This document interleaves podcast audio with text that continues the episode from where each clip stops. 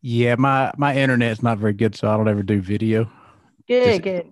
It just Better for me. So yeah, how you doing? I'm okay. I, like I said, I kind of slept most of the day and laid around, and I'm on like Nyquil and or Dayquil. I've, we have a really bad pollen count here Uh, now, and um, with the pollen and the mold, I'm allergic to all that stuff. So no, where you at? You're Ar- in Ar- Arkansas, right? yeah, so it just uh, yeah. Well, like I said, this uh the way it works is we'll talk. Um, if you want to play music, if you got your guitar with you, you can. If not, I can bring your songs. don't- I can bring your songs in on Zoom. A lady showed me how to do that, so I've been doing that for Zoom interviews. I'll just stick songs in there and we listen to it and you talk about it.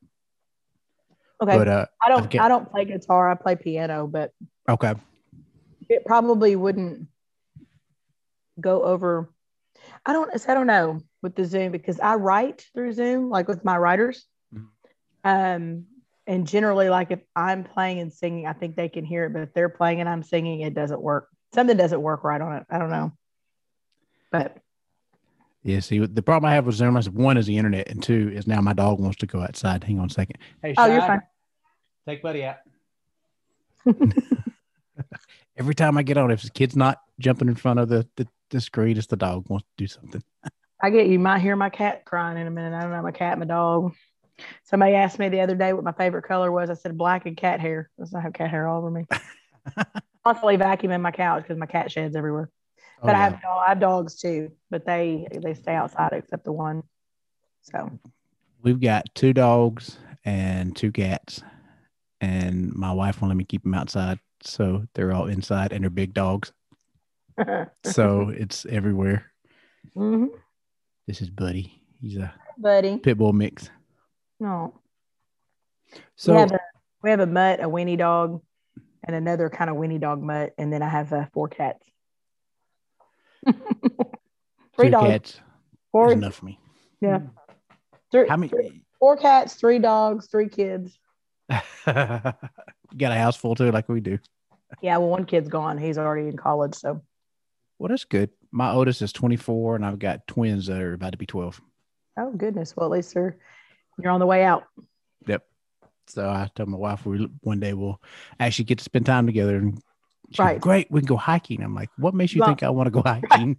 You won't know what to do. You'll be like, uh, mm, what do we do now? right. Because that my youngest is 16. So my youngest works. My 17 year old's about to graduate high school, and I have a 20 year old that's in college, and then I have a 24 year old bonus daughter that I got. Um, we took her in when she was in seventh grade. So, so she's a she's our our firstborn, but not born of me. I got We kind of yeah. She didn't have a very good home life, so we just took her in. Well, that was nice. Now, does do anybody of your kids play music too, like you do? Um, my youngest. Your youngest? Do they get to come see you play out, or you getting to play out anywhere? Um, well, I work at a bar um, on the weekend, so no, they're not allowed to come there because it's 21 and up. But if I play, like I'm playing festivals, they'll get to come there if they're not working. Okay. They work, so you know. Yeah. And probably that age, they don't really care about seeing mama anyway, so they just kind of do their own thing. Yeah, my youngest son is um he's the one he's got like a little band and you know he plays uh he started off playing guitar. Then he said no I want to play bass. So we bought him a bass for Christmas. And now he's like well my drummer quit so now I got to learn drums. So now he's playing drum set Do you get him at least get him some electric drums so that you don't have to hear it? no I no I have my own drums. I have two. I have electric drums and my other drums. Uh, I have an actual set because I play drums. Okay. You play drums too? I play, so piano, I play piano, bass, drums, harmonica, cello, and I'm learning how to play acoustic guitar. I just haven't learned well enough to do anything with it. I know they always, I always heard that if you play electric first because it's easier on your hands, but you already Right. play the other stuff, so it doesn't matter. You can kind of do both. So Right. That's what's keeping me. Is my fingers get like callous and they hurt, and I'm like, I don't want to do this one. I want to do this. You know, they're like, we'll play electric. I'm like, no, I don't learn the real instrument. yeah, I, I played uh, rhythm on electric once, and it's like yeah, I was bored. I was like, this is boring. I can't I can't do anything, and I'm not good enough to play lead. So But I, for the band, I had to figure out how to do it. We were doing a song and somebody else was playing acoustic. So it didn't do me any good to play acoustic too. So I just played rhythm on the electric and had the lead guy play. Shall I take him out? So introduce yourself, Pamela, to everybody that's going to be listening because they won't be watching. okay. Well, I'm Pamela Hopkins, and I am um, out of Arkansas, and I'm a multi instrumentalist, and I'm a dueling piano player right now. And then I have my independent music out. So, just love music. I don't know what else to say. I've had two careers already before this, and this is where I've I've landed finally, which is my passion, and uh, I'm enjoying every minute of it. I, I absolutely love it. Oh, something just happened. There we go. So you said dueling piano. You actually play like at a dueling piano bar? Do you do mm-hmm. that stuff really? Yeah, that's my full time job. I've been doing that almost eight years. Oh wow.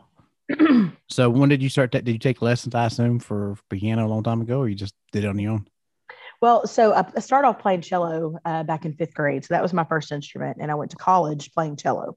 Okay. Um, in the orchestra. So I was in choir and orchestra, and that was my scholarship. So that's how I went to college. I was a music minor. But um, here in Arkansas, we had the magnet system. So we had magnet schools. So I started off in elementary school, and then there, you know, my orchestra teacher was like, "Well, you need to go to continue to play. You need to go to this school, but you have to apply for it. You have to be accepted." So I did that, and I got accepted, and that was at Horace Mann uh, Arts and Science Magnet high, uh, Junior High. Okay.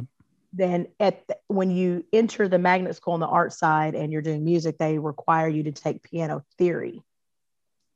So I had to take piano theory, which was how to read music, uh, work your right hand and left hand at the same time, and then theory of chords, chord progressions, things like that. So I did that, um, I think, one year because it was required as part of being in part of the school. And then I went to the high school. Um, you have to apply again to go to the magnet school in the high school, and I got in uh, to continue, and it was required again, uh, theory two. So, but so you could actually um, do because we we had to do so many music classes to be in that school if you were in the fine arts side. Okay. And so we had so many music classes we had to do. So I could have chosen, you know, to do beginning band and learn an, another instrument or whatever. But there, you at least had to do one year of theory. But I could have done like theory two, theory three, theory four. But I just did the two years of theory and kind of learned that way. And then uh, didn't really pick piano back up until about uh, nine years ago.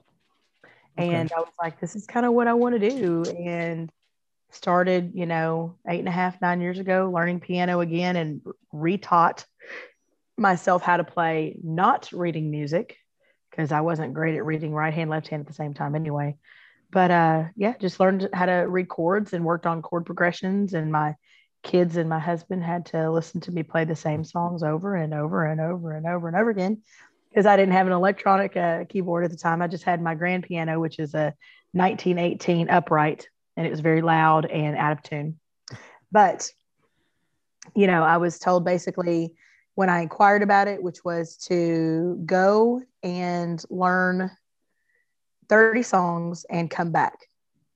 And so I went and found the I guess the the easiest top 40 songs of all genres that that everybody would know because that's what dueling piano players do is we play the top hits.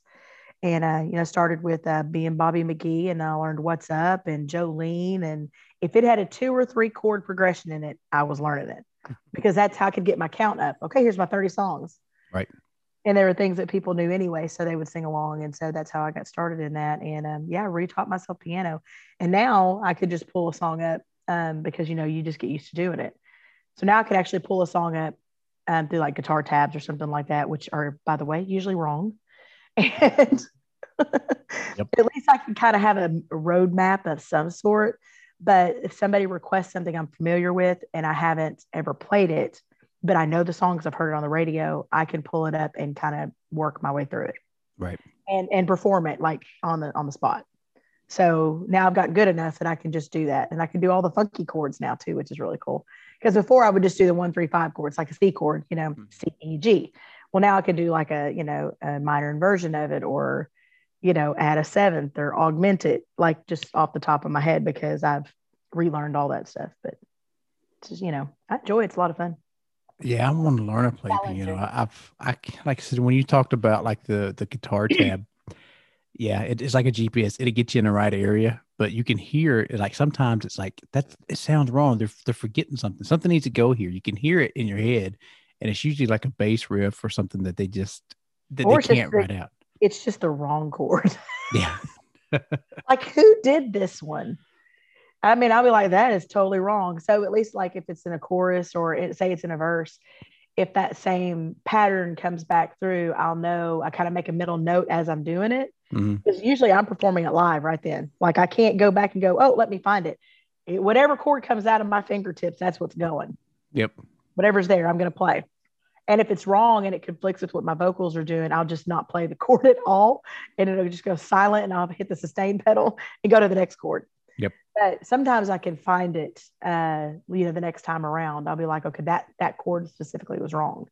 So let me see if I can find a different chord. Or if my partner's playing with me, mm-hmm. sometimes they can find it faster than I can. And I'll let them, I'll just let off the keys and they'll play that one chord and I'll go back and keep playing. It's it's, you know, it's challenging sometimes, but it's I love my job. It's a lot of fun. Um, and then you know I just decided back uh, a few years ago, you know, want to know what I sounded like. I've covered all these songs from everybody else for so long. What is my sound?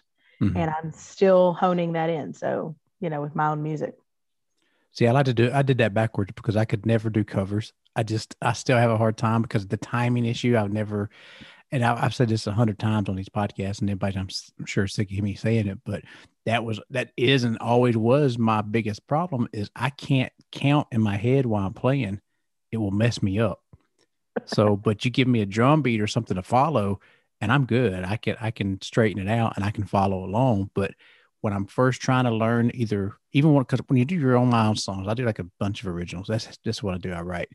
So I'm writing them to my rhythm, my melody, my beat and I can guarantee it's off. I can guarantee it. I know it is. It, it's not going to, it's not going to, I can sit down and tell you right now, say, oh, this sounds good. And then put a drum t- track behind. It's like, oh, I need to change something. you just beat to your own drum, huh? I do.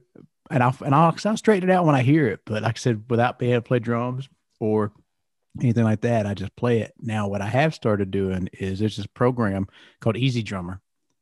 Oh and, and I put it in and it, it, helps me follow. Like I'll put in the, I, I find whatever the tempo is, and then I'll put the drum beat in. It's just a simple drum beat and I'll play. It's like, okay. And it gets me, it keeps me on time for the most part. Well, good. Cause I was going to say, if you're not playing that, people who are musically inclined to hear you do that, if they're, they're like, what is he doing? yeah. Well, the funny thing is, is so my, my son, you know, we are talking about my son, he's 16 and he's got his little band. And he was asking me yesterday, he said, uh, Hey, do you mind the guys come over for, for band practice? I'm like, no, well, you know, whatever, you know. Um, and we have a, I have a band room up here. When my oldest son moved out, I turned his bedroom into my practice room. Okay. So it's got two drum sets in it. It's got like my keyboard. It's got, you know, instruments hanging on the wall. So these kids never have to bring their own instruments because we have, you know, two basses, two guitars, an acoustic guitar, ukulele, a cello. We have it hanging. Um, and they could just use it and they plug up and they play. Well, they're up there and I guess they're writing a song. So he's he's telling me, I'm down here listening. And I'm trying to figure out now my son just started playing drums maybe a month and a half ago. Okay. But he, because he's musically inclined, I guess naturally, like me, he's picking it up faster than I did. Like he had my drummer he's like, Hey, I just need to know how to do some fills. And so my drummer was over here, um, who's also, you know, one of my best friends. He was over here. He's like, okay. So he sat down with him. You know, he was like, well, you get on this drum set and I'm gonna get on this drum set and do what I do. And like my son, like had it down. I'm like, you do fills better than I do. And I've been playing drums for six years, seven years. What the crap? You've played a month and a half. So I'm sitting down here and I'm talking to my daughter and they're playing this song. I have no clue what they're playing. I can't hear the words. I just can barely hear what's going on because they're upstairs and they got the door closed and they're not turned up real loud. But I can hear that when what they're playing and then he takes off on drums. And so before I leave last night and before he has to go to work, I go up there. I said, Hey, I peeked in. I said, Hey guys. And uh, they're like, Hey, hey, Miss Pam. And I was like, What's going on? They're like, Well, we're working on a song we wrote. I said, Can I give you just a small piece of advice? Just what I'm hearing. Now, I, I don't know what you're doing. I said, uh, and they was like, Yeah. And I said, okay, you guys are doing one rhythm, and he when he comes in, he's taking off. Like he's mm-hmm. going way faster than you. And they all looked at me and go, That's how it's supposed to be. And I went, Okay. I was like, Well, can I can I give you a different drum beat? can I just give it to, to go into your sped up quote tempo? Right. your, your sped up tempo. And they were like, Yeah. And I said, Jace, give me the drumsticks. And he's like, Mom, really? And I said, Move your butt, give me the drumsticks. I said, Play what you're playing. And I just changed the beginning uh, where he comes in. And they were like, yeah, we kind of like that better. And I was like, I think that would just help you, you know, kind of transition in. I said, because what he's mm-hmm. his fill's not working. It's not working. It sounds like a mistake. I said, you want it to be purposeful. So, you know, we talked a little bit about that kind of stuff, but, you know, talking about, and I was like, so to an ear that's listening, and knowing, you know, like I have weaknesses all over the place, you know, I'm sure people go like, what are you doing? Um, I don't know. I'm just playing. Correct me. If you have more knowledge, please correct me because I don't want to sound bad. You They'll know? correct you even if they don't have the knowledge. Oh, I know. well, those are the ones that'll correct you faster. Mm-hmm. Can I give you some advice? Do you play an instrument? No, then absolutely not. Hmm. no. Or go ahead. Go ahead. As you roll your eyes, go ahead. They see, I'm not allowed on my drums, my drum case because I'm not a. I, I want to do melody, and it doesn't work on the drums. You can do rhythm, and if you mess up on the drums, you can tell the whole right. song is is just it just people like even if they don't know music, they can hear it. Right. Well, it's just like a vocal. Same thing. Uh, you know, with dueling pianos, we've always joked around about like um because people, you know, people that do know songs and are in tune with the instrumental part mm-hmm. will come and say, You played that chord wrong. And of course, we kind of joke with them and go, Okay, you know, we're playing number one for drunk people. Number two, most of these people have no clue because they're not listening to the instrument, they're listening to the vocal because that's what they hear first. They hear the words and they hear the melody of what's coming out of your mouth. I was like, I could bang anything up here. It's not going to matter because that's not going to, it's not going to ruin the song. If I sing out of tune, it will ruin the song but me hitting a wrong chord every now and then is it's not that big of a deal. Like I, you know, you almost would say, I mean, what we do is very specific and it's a specific skill set that you have to be able to do to do it. But you could bang on any key you wanted to as long as you can sing the song correctly mm. and as long as the, the drums stay on beat. Because, like you said, if the drums are bad, everybody knows it. Oh, yeah.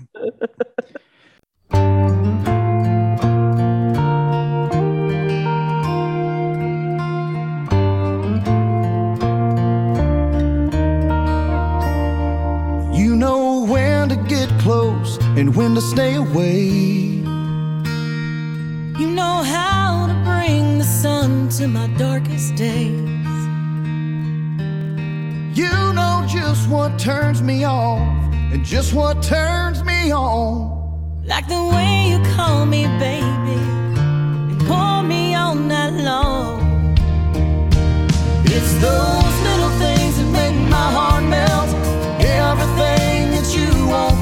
find in a fairy tale.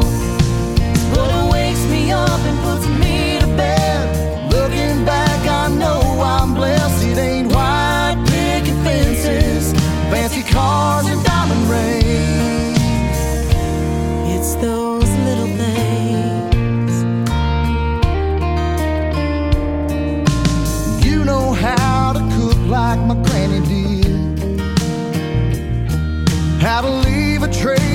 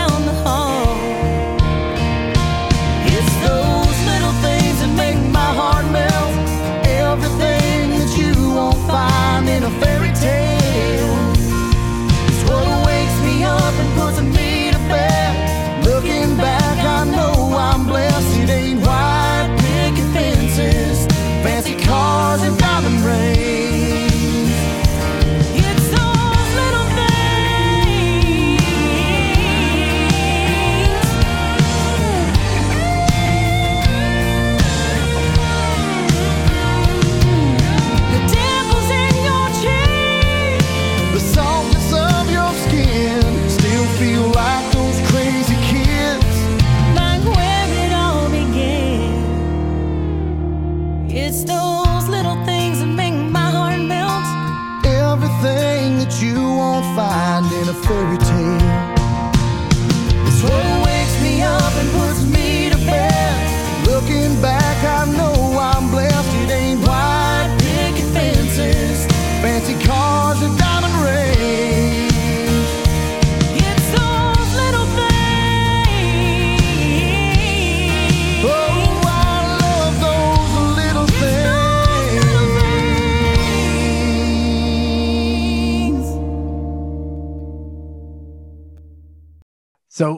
Talked about piano, and I'm going to ask this because I've always been curious. I'm trying to teach myself piano, and I know that it's there's so much to it. So let's do a quick theory class here because you've been Oh. taking it. What It is- ahead. So what does the left hand do, and what does the right hand do? Left hand bass, Okay. right hand. Here's here's for what I do. Now, if you're classical, if you're classically trained, it's totally different. Okay. Uh, classically trained, they're going to play more in the middle of the the keyboard. What I do for my job is my left hand is my bass line and bass drum. Okay. So when I'm talking about rhythm, my left hand is going to be almost what your kick drum's doing. My right hand is um, we don't play the melody because I sing the melody and I'm accompanying myself. Your right hand is for your rhythm guitar and snare drum.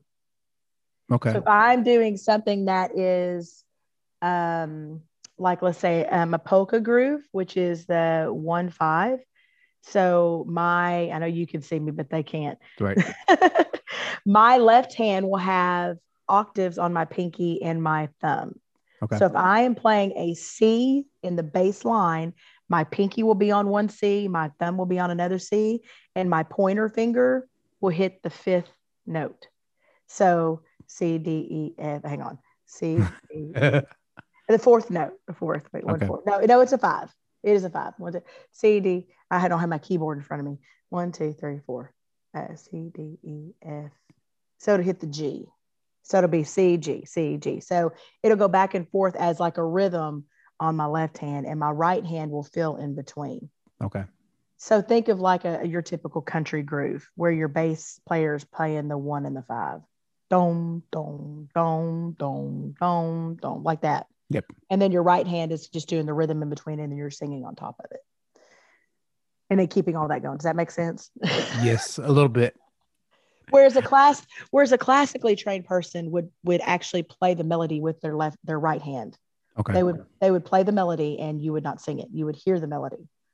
So let's say if somebody is playing, um, let me think of a song like Amarillo by Morning, okay, and they would actually be playing what you would be singing, but they would play it on the right hand. Okay. Da da da da da da da da da da da. They would play that, whereas when I'm playing it because I'm singing it, I'm not playing that part. I'm just playing the background chords. Now, do you play the melody when you're not singing? Like if you're doing like the the fills or anything like that in between the spaces, like Nah, we just make it up. See, music theory. I've always tried to learn music theory, and I, I guess because I just don't have the the patience to sit down and, and learn it, that it's just I, I'll get like a I'm like oh see I'm like ADD squirrel, you know, it's running over here, and it's like I don't, I I can't sit down and focus myself enough to. They, I hear the words, and if I'm playing it, I can hear what's wrong when it's wrong. Right. But if you try to tell me in scientific terms or musical terms, I'm like my eyes glaze over. I'm like, oh, okay, sure. Well, what? so- yeah. Well, so like when I, I have a student that I taught, she um, her mom was classically trained, um, and I guess you know, like I'm I'm not. I was theory trained to begin with and could play. You know, I could read music, but I never got into the classical stuff. Never took private lessons.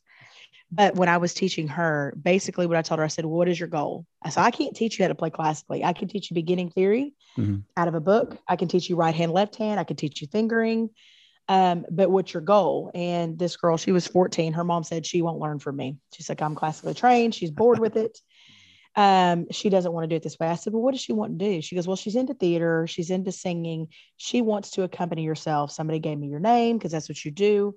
And I was like, Absolutely. So, where I start those students, and this is for anybody that wants to play, if you're wanting to sing along with what you're doing, you need to learn how to accompany yourself. And it's it's easy, but it takes time. So first step is is you learn every scale on that keyboard, both hands, right hand and left hand. um, all eight notes. So you go up and down, up and down. And the reason you're doing that is because you're getting your fingers familiar with where each scale has their chords placed. Okay. So if you are learning a C scale, every it would be all white keys, right? Okay, all white keys. So you play That I know. That I do know because I. I, I C and then because I was like uh, the keyboard's in the key of C, so it's C, D minor, E minor, F. Yeah, yeah, yeah. So all your chords would be yeah. But and that's if you're in the key of C, you play no black notes. Now, That's all I do. yeah, I need this in the key of C. I don't care if you can sing it or not. key of C. Well, and your other easier one, your other easy key is G because it only has one F sharp. Okay. So once you learn all the major and minor scales of each key, so if you can do all C, then you move to D, where you're going to start adding in black keys. The whole purpose of that is when you start doing chord structure, you already know that if you play something in the key of D, you're not going to play an, an F natural. You're going to play an F sharp. So now I'm building the structures with the one, three, and five on my fingers. So a C chord in the white keys would be a C, an E, and a G. You place the, the thumb, the middle finger, the pinky. Boom, I have a chord. C, E, G, I have a chord. Okay. Play the C in my bass note. Now, if I go to D, because I want to play the key of D, not just a D chord or D minor chord, I would play D, F sharp, A. So building the scales, then you build the chords, then you can accompany yourself, then you can start reading, you know, the chord structure. Yeah. It just takes time. It's one of those, and you can find it on YouTube. So if you go to YouTube and go, How do I play scales? There are people out there showing you how to do it. It's, There's it's so much on YouTube. Yeah.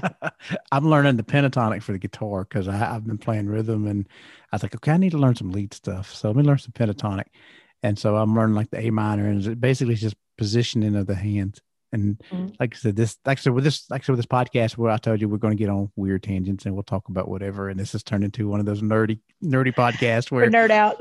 we're talking about the actual, oh yes, and you got the melody and you got the chord and you get the root and you get the yeah. you know, people's like, what? But we know what it is. Lost of it, it. yeah. Well, but you know, but I do have people ask me like, I want to learn how to play, and I'm like, well, it just depends on what your route is. If you want to learn how to play Chopin, I'm not your person. Right. But if you want to learn how to play and accompany yourself singing, so you don't have to depend on somebody else, I can help you. But I can I've- tell you where to start, and it is starting with scales. It is literally starting with every scale you can come across and learning it by heart, and then I can show you how to build it on chords. Yeah, see, I would think I would I would use it more for just the songwriting part of it, and then Yeah. maybe for filler stuff in the band when where some when somebody else is playing acoustic or something, and I got to do something. so Well, yeah, and I I actually had my student within within a year. Now we didn't take I wasn't there every week. Um I usually did her I want to say I did it I did it weekly for a while, but like she would have school stuff going on and then we took off like the summer and we took off, you know, Christmas break and Thanksgiving.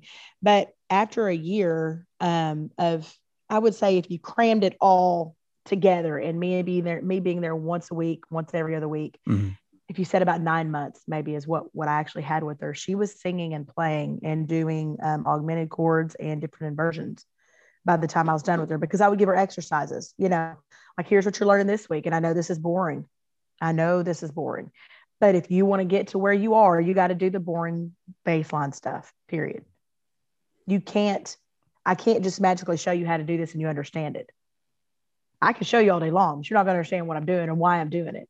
So, you know, getting her doing that, and she now can still, she started playing for her church band, and we started working on different grooves because once she had the scales down, I could teach her, okay, here's your groove. You know, here's a groove you're going to work on. And so we worked on, you know, the calypso groove. We worked on, um, you know, the polka or the country groove, Mhm. um, and being able to do, you know, like Johnny Cash type songs, or she wanted to learn how to play "Can't Stop, Can't Help Fall in Love" by Elvis. Yeah. You know, and so I taught her how to play that, but she was able to sing at the same time at the age of 14 and just after a few months, but she had to work on it. I mean, she sat down, you know, every other day for 30 minutes and and worked on it. So when I'd come back, she's like, look look at what I did. And then now she can actually pull up a chord chart and she can read the words and the chords at the same time and sing. So now now what made you want to play it? Now you said you're playing cello at five. Was that something that your your family fifth made you grade. do? oh, fifth grade. Oh, okay. I heard five. See, I told you ADD squirrel. I heard Shiny five. There's So a what- five somewhere in there. right. I got close enough.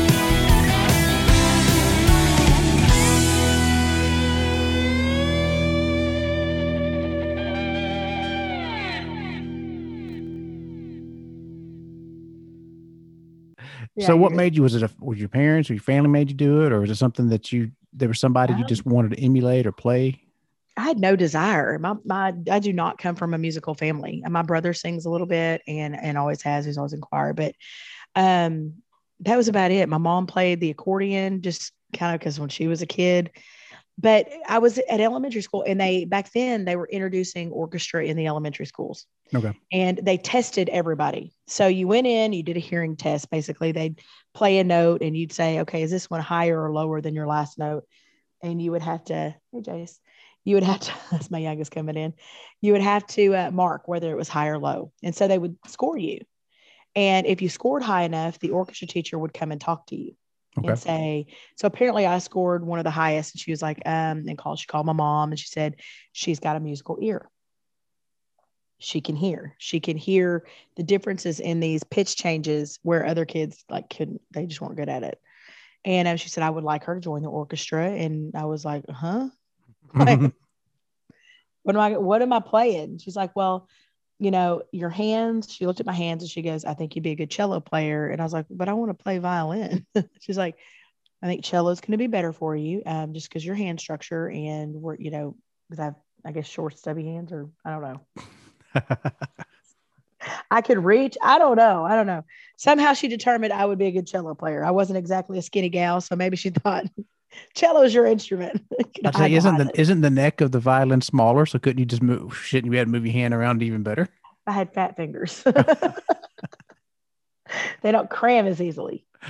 Uh, so my fingers spread out. Um, so yeah, I started playing cello and I played from then until my first year of college. And then I quit after my first year of college. It was taking up too much time in college. Um, we were getting one hour of uh, credit for basically six hours a week of work. And then I was in, in choir too. And I was in choir every day for one hour credit. And it was my scholarship. So, uh, you know, I, I dropped orchestra after the first year. I dropped choir after my second year and just want to get out of school at that point. So, but yeah, that was that was it. I, that was my orchestra teacher, and she was just like, um, I think she would be she's musically inclined, and she needs to be in music. So that was my path. That, that's cool that they had that. They didn't have that from my school. When I went to school, the test that we had was like for what kind of job could you, could you do? that And was in middle school. I wasn't. Yeah, mine was I think freshman year in high school. We took it. yeah, Might have been. Might have been a little later. It might have been middle. I don't remember. It's been a long time. like your Um, career career path. Right. I'm 43 now. I don't remember that far back, but I do remember what they told me I should be. What's that? I had two choices: a laborer or model. That's the only thing they gave me. I'm like, really? So I was like, that's kind of sad. I was like, I want to. was I, want to do this. Did, did were you? You don't seem like a dumb person. Like I wasn't very models- good with test. models usually don't. You know, I always laugh you're- because my last. you're kind of pretty, I guess. So. I used to. I used to be pretty. I ain't pretty no more. when uh I always laughed because my last name is Landers. So when it came out with Zoolanders, I was like, hey, that's us, Zoolander. That's us. I'm a Zoolander. I always made this face and walk. It was so funny. that movie Tucker- is Tucker, hilarious. your lips. Yeah, I know. He's so funny. ben Bob- Stiller, is that who it is?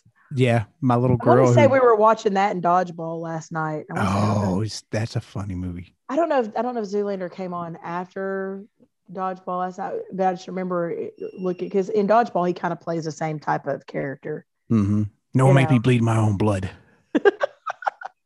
Yeah, we had it on TV last night. I was like, oh my, because my husband will sit over here, and if that comes on, or Beer Fest, or Dazed and Confused, or uh, Blockers, like any of those type of movies that are like just ridiculously silly, he's going to put it on. And I'm like, we've seen this like 322 times. He's like, a no it's so funny. I'm like, Yep. it's not. It, it's not. like after the 199th time, you know, I guess we kind of still enjoy it. I don't know. Oh, I still love it. My my girl, my little girl, her favorite movie now is Wayne's World. So she loves Queen because I let her watch Wayne's World. Oh my lord. So, and of course, it's the headbanging part that everybody loves when you hear it. I do that on stage. We play that song and I headbang on stage. It's hilarious. You have to headbang to that song. Swing. they talked about doing like I know uh, he's he does like Austin Powers and stuff too, but they talked about doing another Austin Powers movie. Like, why? He's so old now. He Yeah, just- I can't remember. There was something on TV not too long ago where it had um, Wayne and Garth. It like oh, now. commercial. It was like the Is Super? Bowl. Oh yeah, they look so old. Yes, I'm like, they should have like nipped and tucked. They got enough money. They should have pulled that stuff back. I think Wayne did. I don't know. They looked kind of old. I was like, yeah, th- they got old. They should. It'd been funny if they put it like in an old folks' home and they were doing Wayne's World from a retirement home. That would have been hilarious. that yes. Well, we need, we to write them and tell them that. Uh, I need to be in advertising. That's, that's the that's the one thing I want to do. Like a real job is advertising. I was like, oh, I want to be an advertiser. I got ideas. We could do these shows and these commercials, and I got ideas. We could do it. And then they said, oh, you can be a model labor. Hell with that. I'm going to go play sports. I'm gonna lift weights. I'm gonna go be a bull rider. Were you a bull rider? You No. I met a bull rider when I was looking into it. He said, I Oh, you said, you, met ride one. bulls? I was at a, uh, a doctor's appointment for something. And then I met him and he said, yeah, I ride. I said, I said, well, how many bones you broken? He goes, I broke every bone in my body more than once. He said, if you want to be a bull rider, I'm going to tell you the best advice. Don't do it. Don't do it. Don't do it. Okay. I said, well, then I need to find something. Yeah, I like I like my bones. So then my Don't- next Don't like hospitals. choice was like stuntman. Oh yeah, stuntman. It's because I, I did like movie stuff when I was younger. Like I said, I did You the model. have a like glutton for punishment or what? Ah, I went bungee jumping when I was 17. I had, it was fun. I did too. I love bungee jumping. And then, like I said, I used to I used to have like I don't know if it was like it's a craving for for adrenaline junkie, but I, I like to do that stuff. Oh, I do too. And Did then you, I- now, did you dive off and do the bungee jumping? I I sat. Yes. I I just jumped off and kind of you know like I was jumping feet first. I couldn't do the dive head first. I couldn't. no, I it. dove. I dove straight Oh. down I couldn't do it. I was too scared. because he said he said the hardest part is letting go. It's like okay, so I just jump, I let go and I went falling. And then when I was in high school, they had a class called uh, outdoor ed, which they don't I don't think they have anymore in Cherokee, but it was uh, Outdoor ed. outdoor ed. So what we got to do is we got to learn how to belay. So I would I went down the football stadium. I belayed down the football stadium, and we got to do it either backwards or we got to do it forward. So I did it both ways. Are you saying what are you saying? But Blake? belay, you know what that is? Like when they I when they go. no clue. What is that? they, you ever seen like mountain climbers when they're hopping down, or soldiers when they're coming down these big walls? yeah, yeah, yeah, They yeah. call it belaying, where they just bounce. Oh. So we got to do that as an activity in high school. I went I went down the football stadium. So we went to the very top of the football stadium and then jumped off. And we had had somebody. I didn't know that's what it was called. I thought it was uh, rappelling. Repe- maybe belay. Well, that is rappelling. What is belaying? Damn it! I I can't remember. But See the dog's barking at me. that, that's why I was like, what? And yeah, I was that was, but you Maybe- had me. I was like, what is the word for that? Maybe we call it something different here in Arkansas. Belay- probably not. It's pro- I'm probably saying it wrong. I, w- I wouldn't put it past me. Belaying, I think maybe belaying is part of like is like maybe one of this equipment. I have to look it up now. Damn it. I Rappelling. see. I don't know. I've, I've I I went rappelling. I've never been actual quote rappelling. I mean, I have rappelled down something, you know, safely that wasn't like a mountain or something, but you know, that's that. I'm I'm an adrenaline junkie too. Like I before I die, I want to go skydiving, and we have several people at our club that skydive, and uh, one of them she's trying to become an instructor, and I'm like. I like I love you and I trust you. I just don't know if I want to tandem with you uh, in the air and not know. Yeah. So I'm I'm I'm debating. Like I really want to go skydiving, really bad. Um, but you know, I, I went bungee jumping. I think I was 16 or so. I think I was 17 when I went bungee jumping. I might have been right at 18. I was still in high school. Yeah. And I went with my boyfriend's parents down in uh, Gulf Shores, and they had like a activity place. It wasn't like you know off a bridge or. I'm I'm too chicken to do that stuff. So I'm, I'm an adrenaline junkie, but not crazy adrenaline junkie. Love my- roller coasters, you know. I took my kids to an indoor skydiving. They were five. How is how is that? Because I, I I thought about doing that. that was I didn't do it because I let them do it, but it, was- it looked fun. I mean, and it's safe because you're in there with the instructor, and they got you this big tube, and they just they just lift you up. They turn the fan on and basically raise you up in the air, and you just learn how to how to do it safely. And if you fall, you're not going to hit the ground. Well, you hit the ground, but you won't have to fall very far. So I didn't do it because I let them do it. You hit padding. Right. well, and I thought well, maybe I should do that first so I could learn. I know they have one up in Branson. They have an indoor skydiving. I would try the indoor first, just to just so you can see how because it teaches you how to slow yourself and how to, uh, I guess, make it go faster and how to turn and because there's a little bit to it. I mean, I, I always No, thought you just I jump, hear. you Yeah, just jump, pull the cord. that would be nice, but uh, yeah, no.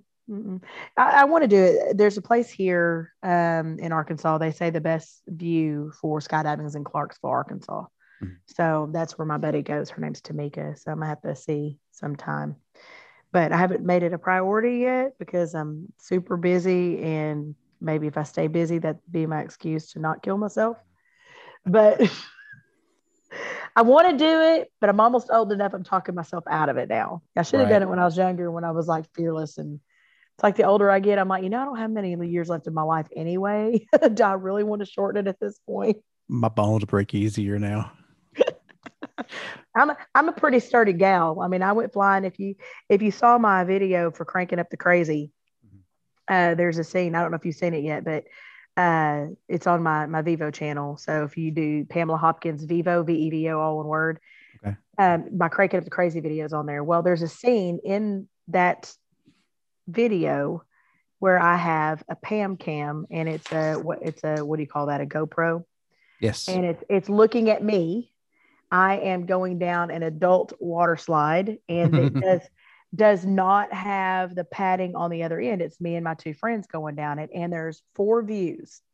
So there's the Pam cam where you're looking at my face. And then there's three other views of me flying off of it and hitting the ground because somebody did not catch me.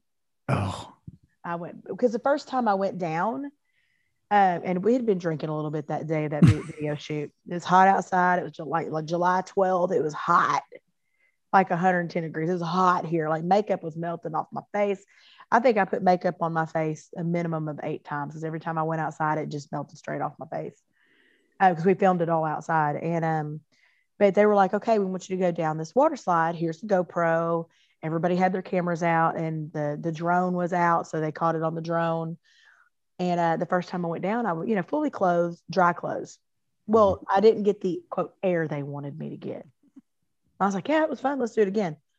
Well, I had lotion to my legs because, you know, I was in shorts and for a video shoot, I don't want to look like I had ashy, nasty, you know, chicken legs. So uh, I had lotion to them. Well, you know, what happens to lotion when it gets wet? It gets slick. so the first time I went down, I was fully clothed. So I wasn't, I didn't, I wasn't lubed up enough, I guess.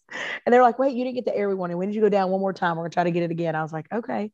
Well, my husband was waiting on the other end because people apparently had been flying off of this slide. I did not know this. Pam was not aware people were flying off the slide and hitting the ground. And me not knowing that, excuse me, hang on. Tag of allergies. Um, didn't know. I was like, oh yeah, we'll go up again. Well, my husband thought, well, I didn't go off the first time. I'm not gonna go off the second time. So he's over there running his mouth talking to people. Everybody's got their video cameras out. And the second time I went down, I flew off of it and onto the ground. but I didn't know what to do. The, the girl next to me, my friend from across the street, who's also in the video, her name's Kim. She went over the top and landed on her feet because she just went over and whoop, landed on her feet. She's like, Well, I, I was watching them. I knew they were flying off, so I wasn't gonna let myself fly off. I was like, I didn't know. So I just literally didn't slow myself down. I didn't do anything. I just whoop right off of it. But I had a bruise. I hit the ground. Everybody hurt. I mean, here's how you know when you're old. When you fall, nobody laughs. they all came running over like, "Oh my god, are you okay?" Because apparently you could hear bones break, but they didn't. So that's how I know I'm still sturdy. But I can tell you, uh, I had a bruise the size of Montana on my left leg. I bruised on my because I landed on my left side. Um, thought I broke my right elbow trying to catch myself. Because once I was in the air, I couldn't do anything. I was like, "Oh my god!" You know, you, you Mhm. panic. Where am I going? I'm about. This is not going to be good, and there's nothing I can do. so this water, I, I'm gonna watch the video now. You said crank cranking up the crazy. I wrote it down so I could look it up. So this water slide didn't end in a pool of water. Oh no, no, it's an, it's one of those. It was one of those uh, aired up like jumpy bouncy house water slides. Oh, okay. I'm gonna watch the video now. So they got Yeah. the shot. That's probably the shot they use too. You go flying off, right? There's there's four shots. Oh, okay. So it's it's it's it's it's kind of a collage in the in the so you have to stop and rewind it and watch each shot so you can see each angle of me hitting the ground. and it's okay to laugh. Like I kind of laughed at the time, but I hit my face on the ground. I hit my, you know, I laid like I said, landed on my left side, but I tried to stop my because I couldn't figure out for the longest time why my right elbow hurt so bad because I thought like I had disjointed it. Um, but I went back and watched the video and I was like, oh, when I first hit, I tried to catch myself on my right on my my right side. Um, but I hit the left. But yeah, I had like a big strawberry on my face from where I hit the ground. My hair was all over my face, and everybody came running over to me. Oh my God, are you okay? Because all you heard was, well, they didn't make you go down it again, did they? no, no, I was done. I was done. But you know, I can laugh about it now. But the good thing is I had been drinking that day, so because they kept giving me these Trulys, you know, they were like because it was hot outside. Mhm. I was like, dang, thirsty. They're like, you have another one. I was like, okay. So I wasn't drunk, but I was I was feeling good. You probably hurt And, the uh, next day, right? I was sore the next day, and the bruise grew. Like it went from like maybe the size of Arkansas, and then it went like Texas, and then like it was huge, like it all the way down my leg by the time uh, my whole thigh. And then here's the funny thing: so it bruised my leg on the left side, And then my knees, where my knees clapped together, I was bruised. And then behind my knees, I was bruised. I'm like, where did that come from? You know, arm was bruised, my face, luckily. Um, I just, when I got up, I checked for teeth because my hair was all on my face and grass all over me because I was wet now. And, uh, and of course, everybody came running. I was like, and I was trying, I was like, I was feeling for my teeth. I was like, okay, teeth are still intact. Any, any blood? I'm feeling for blood all over my face. I'm like, okay, no blood because I knew I hit the ground. I hit it hard, and my face hit the ground. Um, and I was feeling my head, make sure I was, you know, okay, everything's intact. I have no no broken skin, no blood's coming out. My teeth are all still here. We're good. And I'm kind of moving my. I'm like, okay, no broken bones. I'm good. Have you seen? It's more like in Ohio, but I think they got there. There's like these water slides where you go flying down and it shoots you in the air into the lake. yes, I saw it. Now is is that one? Okay, wait. I cannot remember. Where'd you say it was? I remember. I thought it was seeing some videos. Ohio. Might have been West Virginia. Yeah. Virginia. I don't know, but I would love to go on those. If as long as I'm landing in water, Right. I'm good. You know, and I don't hit the bottom. You know, I, I don't want to hit sticks and stuff like that. If it's if it's safe and they're you know they know, yeah, I'm all Oh, yeah. about that. I love that stuff. it's it's I found it by like because like I said, YouTube has everything. So we was watching the world's most dangerous water slides. So it's like, ooh, because I want to go do this. And they they had a place um in Mexico, or is it Bahama? Might be Bahamas, where you like you go water sliding and you go underneath this like lagoon with sharks. oh, that's Atlantis. I've been there. Atlantis. Is that Yeah. in the, is that in Bermuda? No, that's in the Bahamas. It's in Okay. Nassau. So yeah, you get go to Nassau and you take a little ferry over to Atlantis, and it's a hotel. And yeah, you go. It's it's yeah, yeah. So We that, that one. I want to go do it, but that video led me to the water slide where like ooh, and they get sliding down and you shoot out. Now there's a thing here in in Georgia, um, white Whitewater. If you've ever been to Whitewater, they've got a thing called Yeah. the cliffhanger. Have you have you rode that? I don't think so. It's like ten stories straight down. So what you do is you sit in it, and then you slide down. All of a sudden you drop, and it's like ten stories straight down. I mean, it's got an angle so you don't go like straight down, but it's like it feels like straight down. my my oldest son, who's 24 now, he was like maybe 10 or 11, and I made him do it. I said, "We got to go do this. Come on, we're gonna walk all the way up." He's like, "I don't want to." I was like, "If you go, we're gonna do it. It's time to grow up. Let's go do it. I'll do it. You do it." so I went there and I did it, and then we got a. I wish I could find a video. He went up there and did it. He bless his heart, he did it. He went down, but he freaked out. So when he's going down, his legs are spread, his arms are spread. He's trying to slow himself down, going down the slide, and there ain't no slowing down. Gravity took over. oh yeah, no. There's nothing you can do. It's just you know. uh mm. But it but it went sliding, so you like came into this big thing of water, and then this water went everywhere. But it didn't, like I said, it didn't fall off. At least it stopped you. It's like a drag race. It's like the chute is water, and it just stops you. Yes. No, I'm like anything like that. I love, but then I start thinking about my age and I'm like, you know, at what point am I going to think I'm too old to do this? You know, like that's probably not safe. I don't know. I, haven't got there laughing. yet. Yeah. That's well, my kids were laughing, if that makes any difference. They had to turn around because my daughter goes, I about peed my pants. So that was so funny. I was like, you little hooch. I know my kids like like to do this old. stuff. How old is she? She's well, she's 17 now. She was 16 at the time of the video. My son was 15. They were both laughing. Like they had Yeah. to turn around. She's like, I'm about to pee my pants. I'm laughing so hard. And I was like, really? And she's like, well, I mean, once we knew you were okay. We were still laughing, but it was okay. We- If you wasn't okay, we would have stopped laughing. right. But all the adults were like, holy crap. Right. I came running over. And of course, Jason goes, Well, you didn't come flying off. My husband, he's like, Why was there to catch you the first time? I was like, Why didn't anybody tell me about this catching thing? What are you talking about? Oh, well, we had watched people go off of it all day because everybody had their, you know, that was in my my video. Like they, you know, some of them brought their kids out and that was there so they could just play on it Mhm. while we were video shooting. And I was like, uh, uh, but nobody told me this because I had no clue. They said, well, we thought you saw it. And I was like, no, I'm shooting a video. I have no clue what's going on on the other side of this daggum land, you know, where this water slide is. You know, no, I didn't know. And my husband was like, well, I didn't think you go off. I, I was there to catch you the first time, but you didn't go, you didn't get any air. And I was like, oh, so the second time you were over there running your mouth, talking to somebody and didn't pay attention when I went down. And then you were like, whoops, I think I was supposed to be there. You butthole. Could have broke some bones, but no, I a- didn't. I That's how I know I'm that. still I'm still sturdy. So that's why I know I'm still sturdy. So Still I, good. I took a like a big ladder because mine is like I got like a trampoline for the kids, and so I took like a big, um, I say sixteen. I jumped from the sixteen foot. I was going to do higher, but I started with sixteen feet. So I took the sixteen foot ladder and I jumped off to the trampoline. Now my idea was I'm gonna land on my back. I'll be fine. Well, I jumped and I couldn't twist fast enough, and I landed on my side, and my mm-hmm. head bounced off the mat. And so I ended up giving myself a concussion. And my wife goes, You are too old for that. You need to stop that shit right now. I'm like, Right. "Okay." I was like, well, I'm Ask me later when I remember this conversation. Right. well, I'm I'm older than you, and I don't think I'm too old. So that's how you go. I sit there and go, you know. But I cannot imagine like my mom at my age doing the things I do. Um, I mean, I've launched off stage on accident, of course, in five inch heels. yeah, I just my heel caught the stage wrong and down I went, but I didn't break anything, and I just kind of got up. And my partner was like, "Hey, it's a hoedown." I'm like, "Yeah, "Screw you." hoe down, down. yeah, they make fun of me, but yeah. I, well, my my boss, uh, her name's Susan. She actually fell off the stage last week. She put it on her story or on her Facebook. She's like, "Hey, we went and found it on the security camera. Watch this."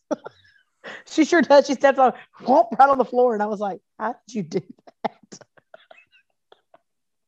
I, I didn't know whether to laugh or be like, "Whoops." right.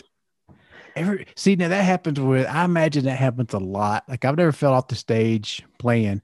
Now I have stumbled a couple times, but I have I've caught myself. I can imagine there's that's probably happens a lot, especially with women We having to wear heels and stuff, and then you trip that's over. probably what what's what scares me. So you know i do i wear five six inch heels on stage um well between four and six depending. Most of my heels are like five inch heels. That's kind of my thing. Like Mhm. um people come in and literally go like what shoes are you wearing tonight? Because i have got so many pairs of shoes and i if they're wilder they're better. I wear them i don't care. Uh, but i sit at a piano you know most of the night and i get up and play drums but i'm not up on my feet a whole lot. But when my band does stuff right now i'm still sitting behind the keyboard and we're talking about you know me fronting a lot of the music and like adding an extra player Mhm. so that i don't have to st- sit back there you know so i can actually interact with the crowd a little better and all that stuff during our band sets. But i'm sitting there thinking what shoes do i wear? Because if i stand long enough in heels my feet will hurt really bad um, and I'm sitting there going, okay, I'm going to stand for an hour, hour and a half, and do an hour and a half set in heels. That's not happening. So now I'm looking for you know different types of lower heel shoes because I'm afraid I'm going to be in those heels and I'm going tumbling off a big stage, not you know two foot up in the air. It's going to be like 15 feet. You know, try to crowd surf and they miss you. Whoops. if I try to crowd surf now, I think I'd scare people. They'd just jump out of the way. Like I'm not catching that.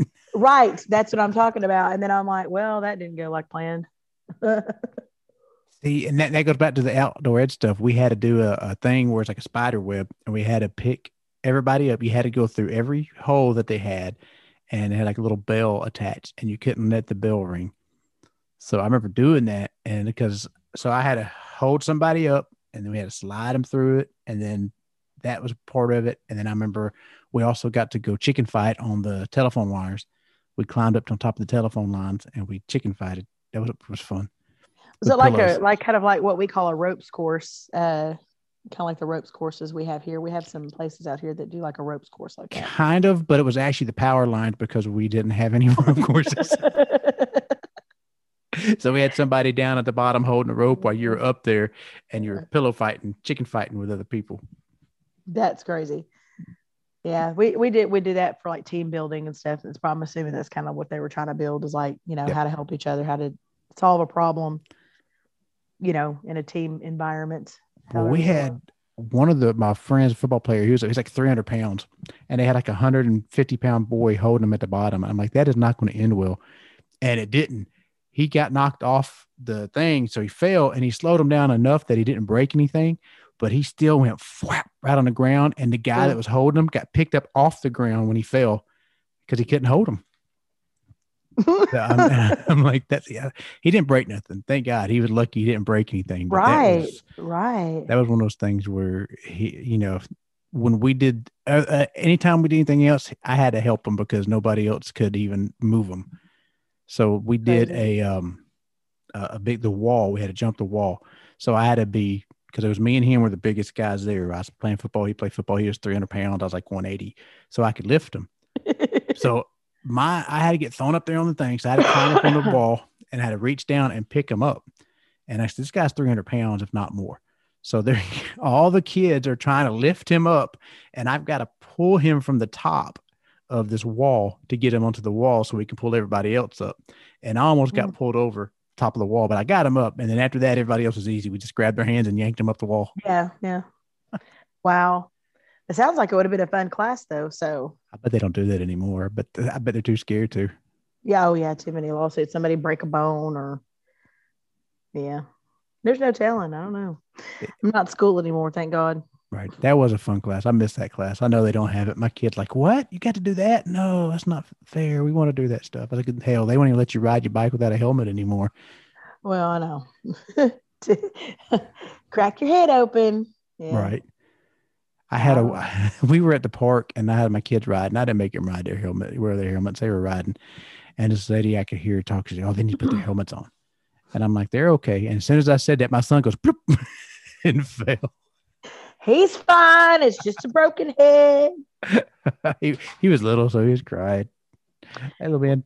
I could I couldn't keep my uh my kids like we bought them helmets and uh they uh yeah they wouldn't keep them on. I was like, "Where's your helmet?" Oh, it's got spider webs in it. I'm not putting it on my head. Go rinse it off. I'm fine, mom. I'm like, all right. Don't come complain to me when you hit your noggin. Now, you mentioned something you can come across. My wife just got home. Hi, wifey. That's Pamela. Hi, Pamela. How are you doing? I'm well. How are you? Peachy. Have fun. she just tell me how she busted her ass on a water slide. Yeah, I did. Yes, I did. You're gonna get to see it later. He's gonna play it for you. Yeah, I'll play the video later so you can see it. You're right.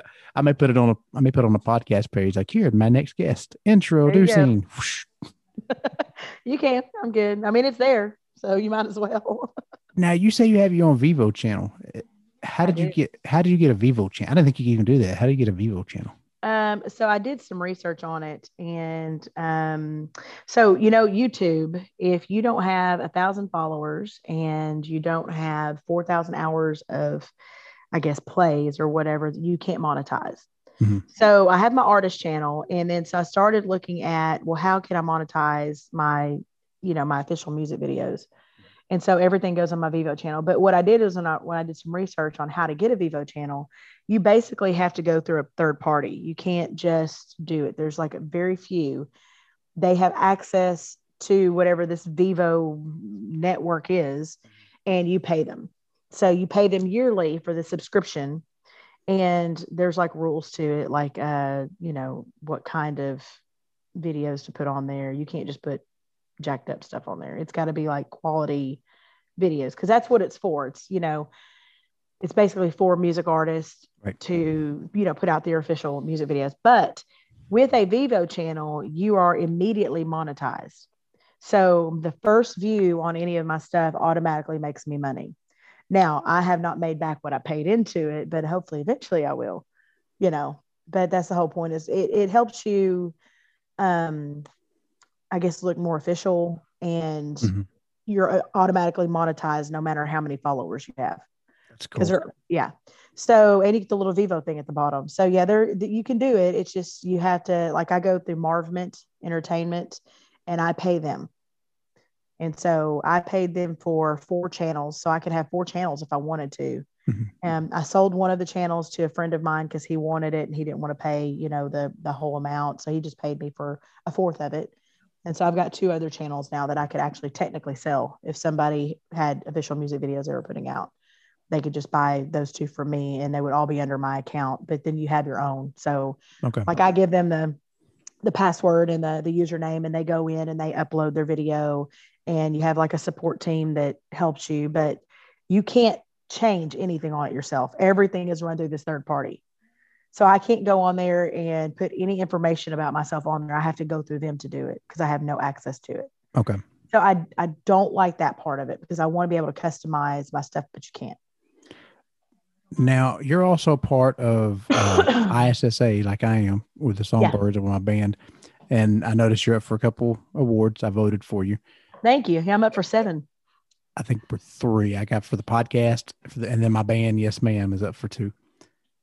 And I saw that Your the- band is Yes, ma'am. stands for Middle Aged Men. Yes, ma'am. Ah, I love it. You know, my, my band name is is uh Pamela Hopkins and the Midlife Crisis Band. See, perfect. I knew I liked you for a reason.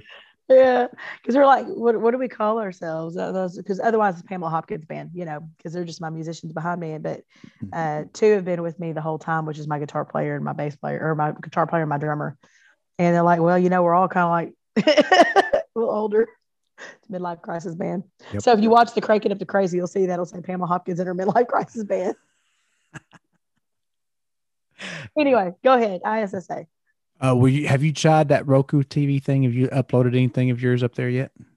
I don't know how to. How do you do? I don't know how to do it. That I don't know yet because I don't even have any videos. I'm cheap, so I have to I have to Um. get some videos done. But we are about to do a video for uh, a song that we wrote for soldiers for PTSD and suicide awareness. We've got some. Uh, what we did is we went and videoed a bunch of soldiers, and they sat down in front of us and they told their stories. And most of them are from Vietnam, so they were telling all these Vietnam stories. And then we're gonna play the music, and then we're playing taps at the end. So we've got the idea and we've got some of the footage. So that's gonna be the first video that we actually do. So I don't know how they they do it because uh Tamini said that it doesn't go through IS it's, it goes through Roku. There's like all kinds of things that you have to do. It can't be lyrical. It has to be um I'm sure if you get it on Vevo, I'm sure it'd be fine. Like it'd be Right. regular video. Well, and I've got um through uh Michael Stover um and MTS management. Um, that's who I used. I don't know if you use a management team. Do you use a management team? I don't, I probably should. He he's been wonderful. Um, he's gotten me a lot of podcasts, a lot of interviews, and I've watched my numbers on Spotify go from 75 listeners a month like a year ago. Mhm. I've got uh, as of today, I had 12,000. Yeah. So it, it's it's worth your money if you have a budget for that. But um, he's he's awesome. And tell him I sent you. That way I. Oh, I've, I've talked I- to Michael because when I started this podcast, he sent me he sent me so many people for the songs. Like, here, everybody. is like, okay, Michael. I, I said I only I only put four in each week, right. so I've got I've got a line of two hundred songs that goes in. But Now- that's, I mean, but that's good though, because then that keeps you where you're not having to search for people. You know, Yeah. you work with the management team like that. But um, he's he has sent me because I do have official music videos out, um, and I try to put one out. I try to do one for each song I put out in the last you know year. I've got my first one was Forever, Mhm. um, which I put out two years ago, and then that was the first video I did. Um, and then I did Crank Up to Crazy, which is my first release of 2020. And then I didn't do one for the Me You Could Have Had. We were going to, but the hurricane happened in Florida. We were going to fly to Florida and do it on the beach. Okay. Um, just me singing the songs is a slow song that I wrote. Um, and that didn't happen. So we did a lyrical video for it. And then I did one for Little Rock Famous and then one for Somebody Here's Walking. And then I did Little Things. And so the next song I have coming out is Giving a Damn Don't Go With My Outfit. And that one drops May 7th, but we're hoping, I'm hoping to get the video scheduled to drop hopefully a week later, Okay. if not on May 7th. But um, through through MTS management, he has sent me all kinds of opportunities where my videos, I upload them and give them to these contacts he has, and I'm telling you, my video plays have gone up. So with uh, somebody here's walking, I want to say that, um, say we cut, we released that one early January, and it got like I want to say like over a thousand views pretty quickly, like pretty quickly. You know, which for an independent artist, that's good. Mhm. You're like, wow, I'm over a thousand. A thousand people have seen my video Oh yeah. um, I stuck it on, it, then it went up to like 2,000 and 3,000, kind of on its own. And then I got with Michael and he started sending me these links of since they are fully produced, they're not just uh, sitting around doing a video, they are actual music videos. Mhm. Um, he sent me a couple of links and they've gone on some websites for people watch, I guess, country music videos. And I'm up to almost 7,000, you know, on That's that cool. video. And uh, Little Things came out not even three weeks ago and it's up over 3,000 video views. Yeah, I like that song when it was in the, the countdown. And if you Oh, want to put you. your other one in there, send, send me. Any, and I told that's kind of how I told Michael I would do it. Is he, he he introduced me all these people, and I just reach out when I play it. And then once your song's eliminated, you can always send me more songs, and I'll put it in. Like like, there's a waiting list, but like if that's dropping on the seventh, I'll I can kind of match it to when that Friday Right. that it close to it, and I'll put it in there. So I, I kind of do that for people. So that that keeps it also with. I know I got 200 something songs, and I, and I get everybody in, but I've, a lot of people have sent me multiple songs. So what I do is I'll play theirs, and then I'll wait a couple weeks, and then I'll add another one of theirs in. And right now, because I'm doing the Georgia versus North Carolina Songwriter Showdown, I saw that on your site. Yes, it's so much fun. The the first round, some of the people got eliminated. I'm gonna let their songs. They sent me songs. I'm gonna put into the countdown on Friday. Now that's totally a fan fan voted thing, right? It is. It's totally fan. and I've got I've got a few things that like I, I feel like because I've got a few things that are kind of like that that I'm putting it out so much that people just forget to even do it anymore. They're just like Yeah. she keeps asking.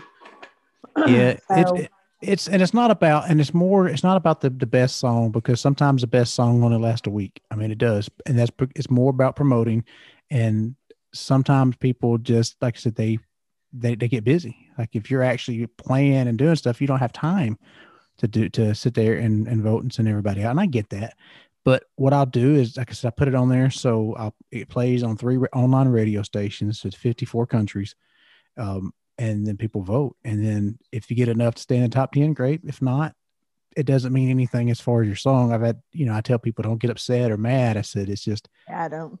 it- you know, there's some people that their their mainstream is to take these these online stuff, and that's how they do it, and that's fine. I have no problem with it. You know, if if they get 300 votes or if they get five votes, you know, it's five votes. Well, I always look Fine. at it, you know, one one fan is one fan more than I had. So Right. that's kind of how I look at it. And like I said, if I've gone from 75, you know, people listening a month on my Spotify up to I'll give you the exact number right now. I'm gonna look. Uh 12,048 monthly listeners. So that's a lot. That's in the last 28 days. And two Right. days ago, two days ago, it was 11,000. So I went up a thousand in two days. Mhm. So I'm like, well, that's, you know, 11,000 or 12,000 people. You can't fake that number. like, Nope. I can fake five or 10, Right. you know, I mean, like I get a five or 10, you know, even you can't fake 12,000. And so I'm like, so even though I love being a part of that kind of stuff and I get excited and you're like, yeah, yeah, yeah, yeah, you know, um, it's not the end all be all. And so I don't get my, I don't get my, my feelings hurt if I'm like, well, you know, so-and-so song got more votes because maybe she had more friends and they voted and mine didn't, you know, because mine Yeah. are tired, mine are tired of hearing it.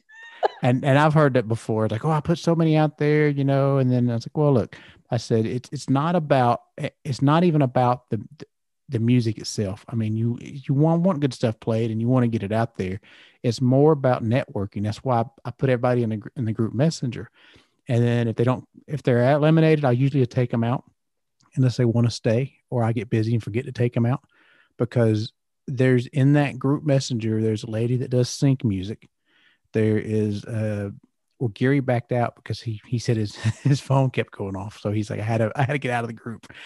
Um but he does the stuff for the indie music radio submissions. Um I'm sure there's more. I think Michael's in there. I think I put him in there. I asked him if he wanted. He may be in that group still.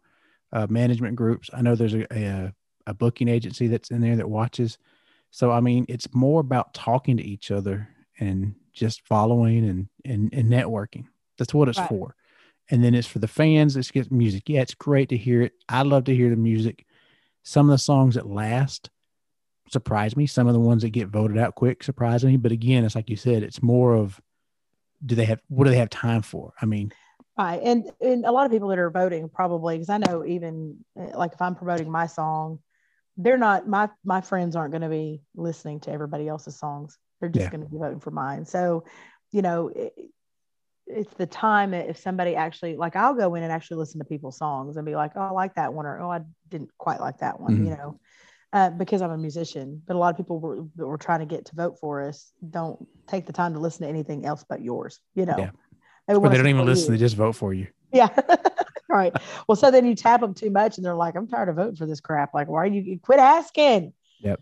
Well, You see, I made a, a Spotify playlist. That's why I made a playlist because I mean, you can just go listen, follow it, and listen to it. And I update it every week. I change it, Right. and then like your song, "Little Things" will be in the volume two one that I made. It will always be there. You can go in there, and I know people put on Spotify and just kind of put it in the background sometimes. Yeah. Why not? I mean, you're you're not gonna make a lot of money off of it, but at least it's getting you something. Right, right, right, right. Well, and like I said, I I've been highly impressed with uh just the job, like I said, that, that Michael's done for me and and the traction I've gotten with little things. And hopefully my next song, Giving a Damn Don't Go With My Outfit, will get even more because I think the title, if people are like, I, I've already gotten everybody going, like, I just I love the title of it. You know, uh, it's like a Jo Dee Messina song. Right so my give a damn's busted right Uh-huh. so it makes you want to listen to it and um you know i co-wrote that one with a couple of national writers and had the idea and there, i was like i think this will be a fun song and then we just started writing it and it came out in about an hour and a half two hours done and then i recorded it back in october and you know we have really i release one song about every 10 weeks so Okay. uh, one at a time. That way you can have time to promote it and, you know, you get it out there. And I've even got a whole merch line with this song already started. So I you know, saw that. Yeah. So I designed, I designed with uh, my friend Jen. She's a, a designer. We designed the label for that, the logo for it. And then I copyrighted it. I was like, that's a pretty badass logo. So I've got to, Better copyright it. yeah, yeah, copyrighted that. I sure did.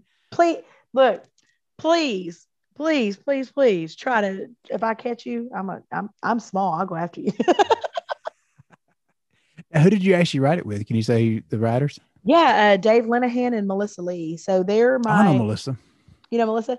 Yeah. So um, Melissa Lee, I met her back in the summer, right after Cranking Up the Crazy came out, and her and I were uh, talking. Uh, we met through Facebook, Mhm. and uh, she was looking, "Hey, I, I'd love to write," and blah blah blah. We were part of a, a group together, and um, we called. You know, she called me, and we talked for a little while, and we're like, "Hey, let's get a writing session together." And um, her and I uh, talked about a time, and she said, "Hey, my, my buddy Dave is really good. He's got a guitar, and I usually go to his house, and that's how you know he just knows what's in my head. Mhm. So can we include him?" And I said, "Yeah." And so we started writing. We've probably completed between me, him, me, Dave, and her, because sometimes she's not there because she's been moving and moving around and you know settling down again Yeah. back in Michigan, and um, so she's missed a couple of our writing sessions. But between the three of us, we've probably together written since September-ish. We've probably completed 12, 13, 14 songs. Now she was actually her song "Home" was the first song that I retired from the countdown because really? it lasted twelve weeks. She had a fan base, or I think her and Joe they had somebody they voted. They had a lot of votes, so she was like number one twice, I think.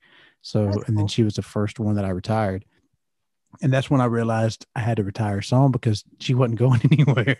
the votes kept coming in. I was like, okay, and she wanted to do more songs, which I've got another one of hers. Um, hang on, I'll tell you um that's saved that I'm supposed to and put into the countdown here soon. It won't be this week, this Friday, probably be next Friday. It is, I think I am is what it's called. Let me see. Cause I told her to send me something and she did. Yeah, I am. That's a song that she sent to me. Hmm. I'll have to listen to it. That'd be in a couple weeks. Yeah, so she co-wrote "Giving a Damn Don't Go With My Outfit" with me along with Dave. So Good. we also co-wrote. Um, she helped me finish. Her and Dave helped me finish uh, "Back When," which is my next release after this Mhm. one will come out in the summer. Um, and then we've written. Try to think of what else we wrote together that's coming out. One more last kiss, the slow song. It comes out later on in the year. I think I'm thinking. I think that's all I have of the three of us that have written this year. And I've got some more like in my, my Google documents that, and I have work tapes. So when I go back in the studio, I'll have some more that we Yeah. can, we can do. So we're, we're writing usually around every other week, we're writing a song. So I like, see, I like co-writing. Uh, and I know Zoom opens it up so much for people now. Like I was, I was talking to uh, Miss Freddie, who's part of MTS. She's actually um, going to cover one of my songs. who's this? Freddie Stover, Miss Freddie. She goes by Miss Freddie. I guess I know her. Yeah, she's part of the uh, MTS. Michael sent me one of her stuff too. Hmm. So like I said, he sent me so much. I got he he I got my email so full. I have to I actually had to start writing down everything that he sent to me so I could keep track of it. I was like, okay, which one is Michael's? I was like, okay, Michael, other people are taking over my countdown. Let's see who else you have. Well, like I said, it keeps you busy though. At least you don't have to you don't have to beg for, you know, people. No, I still reach out to like some of the Georgia artists that don't know about it because that's the whole point of the Georgia. When I started the Georgia Songbirds was to help Georgia independent artists get noticed. And then when I started, I had more people from Tennessee reach out to me. He's like, yeah, you can come on. I'm not going to tell you no. I mean, why, why would I? This, this podcast, that's what it's for, is to introduce people to independent artists. And will you get noticed? I can't say yes. I can't say no. I mean, but Never know. I've had I've had a few people that one guy got signed, another guy is like really big in Spotify. You know, I, I can't take credit for it, but if they want to throw credit my way, I'll take it. Right. Well, sometimes it's hard, I know with me to know what is is getting us the plays because like with you know because I, I pay Michael as my my PR person and he's who you know but he's got me spread in so many different places Yeah. that you don't know where the listens are coming from. You don't know. Right. like I have no clue. I just know that he sends stuff my way. I take it. I do it. And and my my streams and stuff go up. So i don't know if it would be from yours or from this podcast that i did yesterday or four days ago or my video play went out on five sites. I don't know which site is getting the hits. I have no clue Yeah, and honestly, it doesn't matter because it's just you're getting you're getting hits. That's all that matters. right but it's hard to know who to give credit for to go like you know hey you know so it may be a collective Mhm. thing which I, which i'm fine with because you know spotify streams and spotify listeners and fans and things that you gain you know for an independent artist you want it to equal on the business side into some type of money for you so you can Mhm. keep doing your craft because I still have to pay bills. I still have to, you know, and I have a full time job as a dueling piano player. Well, I say full time, we're only two nights a week right now because of COVID. So we're trying to add those nights back now that things are opening back up. But, um, you know, so my pay is down. You know, I play three, four nights a week there. I'm only playing two. So my pay's down by a third to a half of what I'm normally used to making. So the streams that usually cost whatever your subscription is, you know, $14.99 a month, putting it on replay helps me, helps the other independent artists. Because even though it's not a lot per play, they add up. You Yeah. know, you got if you got 10 people streaming your stuff on repeat, you know, it just overnight or whatever, that can help a lot because that that adds up. And it equates to, you know, and I was figuring just on the business side of it, you know, which with each song that I put out, by the time I've written it, I've sent the work tape, I've had it produced, I've had it recorded, I've had it mixed and mastered. I've paid CD Baby to distribute it. I've done ads and promotion. I've put a video out. You're looking at, you know, almost $2,000 by the time you've done everything Mhm. um, and the cost of it. Well, you know, most of us independent artists don't get that much back. Right. Well, I obviously could do it way cheaper, but what I've found that if I do it cheaper, I don't get the results because I don't have the quality. Because people want to listen to good quality music, so you have to pay a good quality. You know, you want a good quality mac, you know, mastering person, uh, a good quality person who knows how to mix. And you know, I, the studio I go to does both, luckily, but um, some of my older stuff I'm going to have to have, you know, remastered. So it sounds better because even though it, you know, it sounds pretty good and the average ear wouldn't hear the difference, I, I can hear the difference now that I, I'm more educated on it. But, you know, you look at, like I said, all the expense that you're doing for your song to get played Right. and to get, you know, the, the airtime it needs, it costs money, Right. you know? and and that's that leads to a good point too. Like I don't charge anybody to put their songs on here. I never will. I'll never do that because you know I, I don't see the point in it. But I know there's people out there that will take advantage of music. There's so many sharks out there that you you pay all this money and get nothing in return. Like I said, with this, you just send me the music, I'll play it. I don't like I said before about the the getting credit. Credit goes to the artist because you guys made the songs, you made the music. All I did is I took the MP3 or the link you sent to me and I put it into a playlist. And then I said, Here you go, everybody, here's the song. That's all I did for it. Right. And and so, you know, I get hit up all the time, especially in some of these groups, like, hey, do you want airplay? And of course I'll respond, yeah, absolutely. Well, just send fifty dollars over to our call. And I'm like, Mhm. I'm not paying you to play my music. I already pay enough just to just to put it out there and you want Right. more money. I get that you have to make money. You know, I get that. And this is your way of making money. But at the same time, understand that, you know, I have so many free avenues. I don't I don't have to do that. But so many Yeah. people don't know that. So yeah, when I make money through my real job, I call my real job my full time job, and then like I said, my music stuff for the band. I'll that's how I'll make the money. Now Right. this, I'm trying to get sponsors. That's why I'll make the money because you get Right. sponsors for the for the podcast. But like I said, with the artists, i- if anybody asks, if you go to if you if somebody wants you to pay them to be a guest, walk away. I mean, Right. that's well, crazy. some blogs are that way too. And I had Mhm. to ask the one the one girl I was working with. I said, uh, "Why are they wanting to charge me, you know, fifty dollars to run my my article?"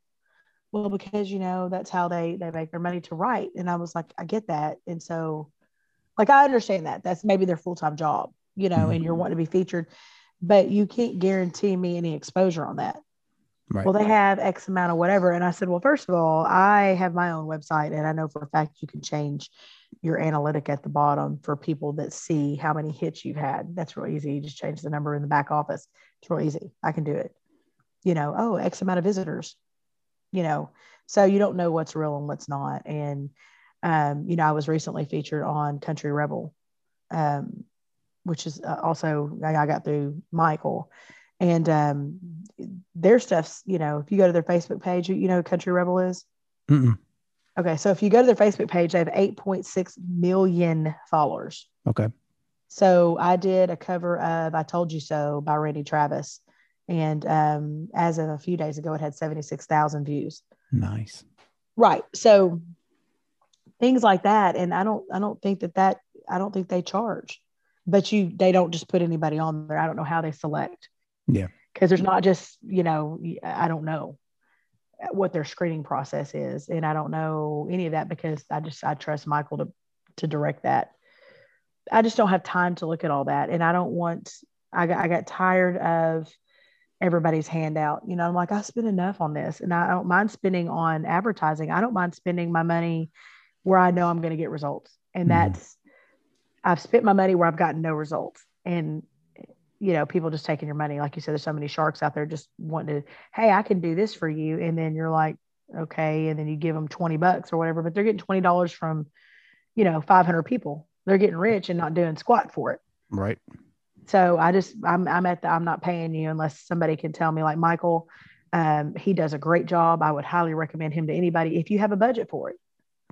You know, if you don't have a budget for it, but that's his job to find me people like you. Yeah. You See, know, I, I, don't thought have about time for that. I thought about getting in touch with him for the band stuff. We'll get there one day. Like right now, like I no, said, you I've got should. with with all this with the podcast and with the songbird challenge going on right now. It's just, and I'm building I'm building a studio here at the house. I just honestly I don't have time. I mean, we we rehearse once a week, and then like with bands, it's hard for bands to get full gigs here right now. So they want more acoustic stuff here. Right. So I mean, you have to get like in downtown Atlanta, and we just hadn't hit it. But like I said, there's a, uh Crest Point Entertainment Group is a promoting promotion group here that's got stuff going. I'm I'm talking with them for the band just to help get us going. I said I Right. always tease we're gonna make a mockumentary of my band because we've been through so many drummers, so many guitarists. You know and that i think that's the hardest thing even with me like um i don't worry about my my drummer leaving you know he's like no i'm here. We've been best friends since like we were 12 years old he's like i'm i'm not going anywhere. Um my guitar player this is what he does for a living. But you know he's got other bands that he's in so sometimes i Mhm. worry about that because he might have other gigs or whatever but we don't gig a whole lot because i have a full-time job doing music. Um but i'd like to eventually you know tour so that's my next thing is being able to find a good tour manager that's going to put me in contact with the fillers that I need that can't tour because I'm here in Arkansas. So if I want to go out of state, well, my, all my band has, except for well, and Kish, my guitar player, actually has a job now too. He teaches at a music school at night. But um, you know, being able to find musicians that are doing it full time, that aren't going to quit on you, don't have an alcohol or drug addiction, um, you know, take your stuff seriously and that will travel and back you. That's not always easy to find because a lot of people have second jobs, you know, uh, this isn't what they do full time. And uh, so I get like the going through this is I'm on my third bass player, so fourth bass player. so I don't, you know, I ugh. love them all, but you know, one he he couldn't he couldn't do it. We switched him to uh, rhythm, and then he got sick, and he was like, well, and then COVID hit. He didn't want to be Mhm. around it. So there goes one. And then the second one, his hearing went out. Like he's older and he can't hear, he can't hear frequencies. And so I was like, I can't have somebody up on stage messing my stuff up because he can't hear. Got another one who was great, but he's around sick people all the time. And he's like, I can't take a chance right now with COVID. And so he's out until that clears up. And so now I've got to fill in bass player. So I get it. You're right. The struggle is real. It it- is And then if you can't pay him for rehearsals, well, I'm like, I'm not that big yet. Like I'm trying to get there. right. Em, I've had a fun time doing this interview. It's been really too. fun. I appreciate it. Yeah. So Sometimes it's nice not to always just talk about my songs. So it's fun just to talk about other stuff. I always try to tell people, like I said, these interviews, you never know where they're going to go. I mean, I always try to direct to music because that's why you came on. But we'll talk about life stories. And, you know, if I hadn't talked to you, I wouldn't have known you landed on your ass flying off the Right. slide. and now you have something to go look for. And you got to watch it four times. You got to look at each angle Slow motion. for real. For real. It's So, just, but just but- know it, it hurt, but I, I laugh about it. I yes, you could. I didn't break anything. So we're good. That's good. So tell everybody then where they can find you, all your social media stuff. Well, so I just usually direct people to my website because all of my social media links, all my YouTube links are right there on my website, which is uh, www.pamelahopkinsmusic.com. Real easy. It's just my name with the word music attached to it. So pamelahopkinsmusic.com.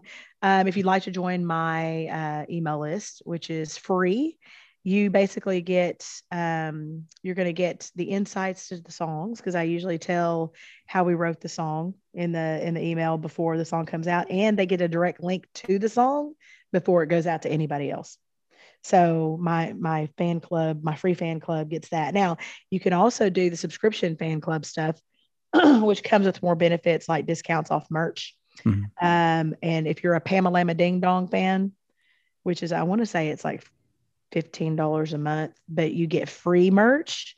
And then on like your birthday, I will do a special video for you or for somebody who you choose, mm-hmm. where I'll directly sing happy birthday to them on video or do a song for them.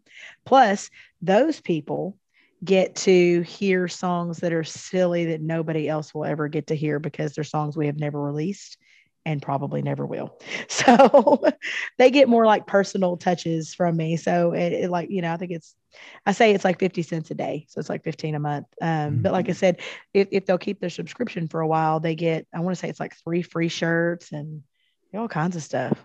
You need to do one of those Oh. videos like the with the dog, 15 cents a day. You know, when a kid, they show Yeah. the kids or the dogs and have Sarah. Uh, for less than a cup of coffee, for less than a cup of coffee, what was you it? get Angel, access. right? Yeah, you get, yeah.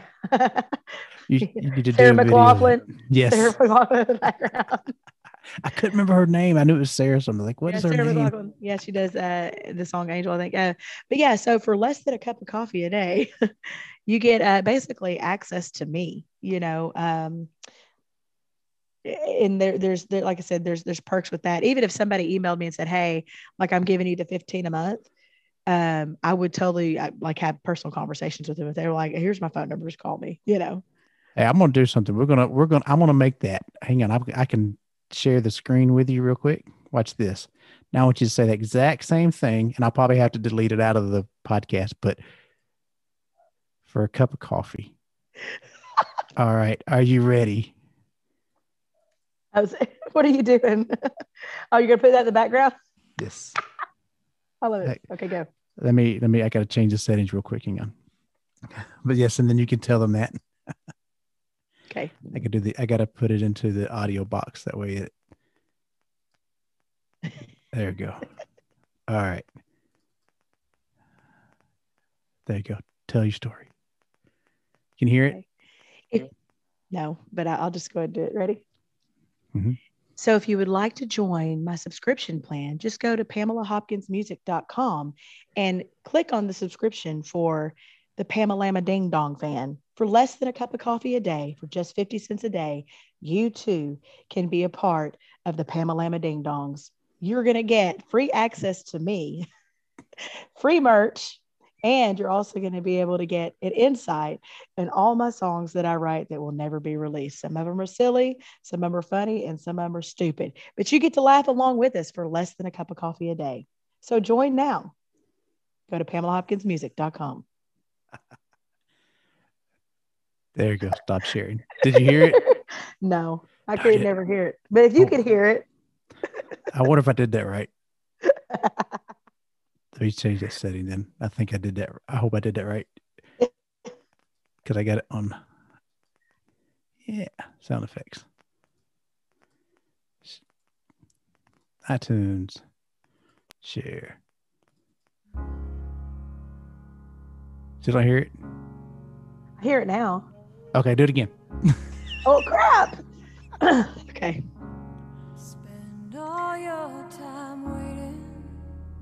If you would like to join the Pamela Hopkins Pamalama Ding Dong Club, just go to my website, PamelaHopkinsMusic.com. Join the Pamalama Ding Dong page for a simple 50 cents a day. So for less than a cup of coffee, you too can be a Pamalama Ding Dong. Again, just go to my website, PamelaHopkinsMusic.com to join Pamalama Ding Dong Fan Club. I don't know how you, I, can't, I couldn't hear myself then, but I, I guess you could hear it. I could hear you. Yeah. I could only hear music. Yep, I could hear it. So I was like, "Bleh, bleh, bleh, bleh, bleh." So when I go to edit it later, I'll I, I'm have to pull that out. I'll send you that clip. oh my God. So, so the Pamela Ding Dong, can I tell you about that real quick? Of course. Okay, and then and then I know you have to go. But all right, so uh, I have the the guys that I play with, and I say guys because I, I'm one of the only females that play at the club at Willy D's. Um, Susan plays there now as well because she's our she took over as our entertainment director. But for the longest time, I was the only girl, and so I get picked on.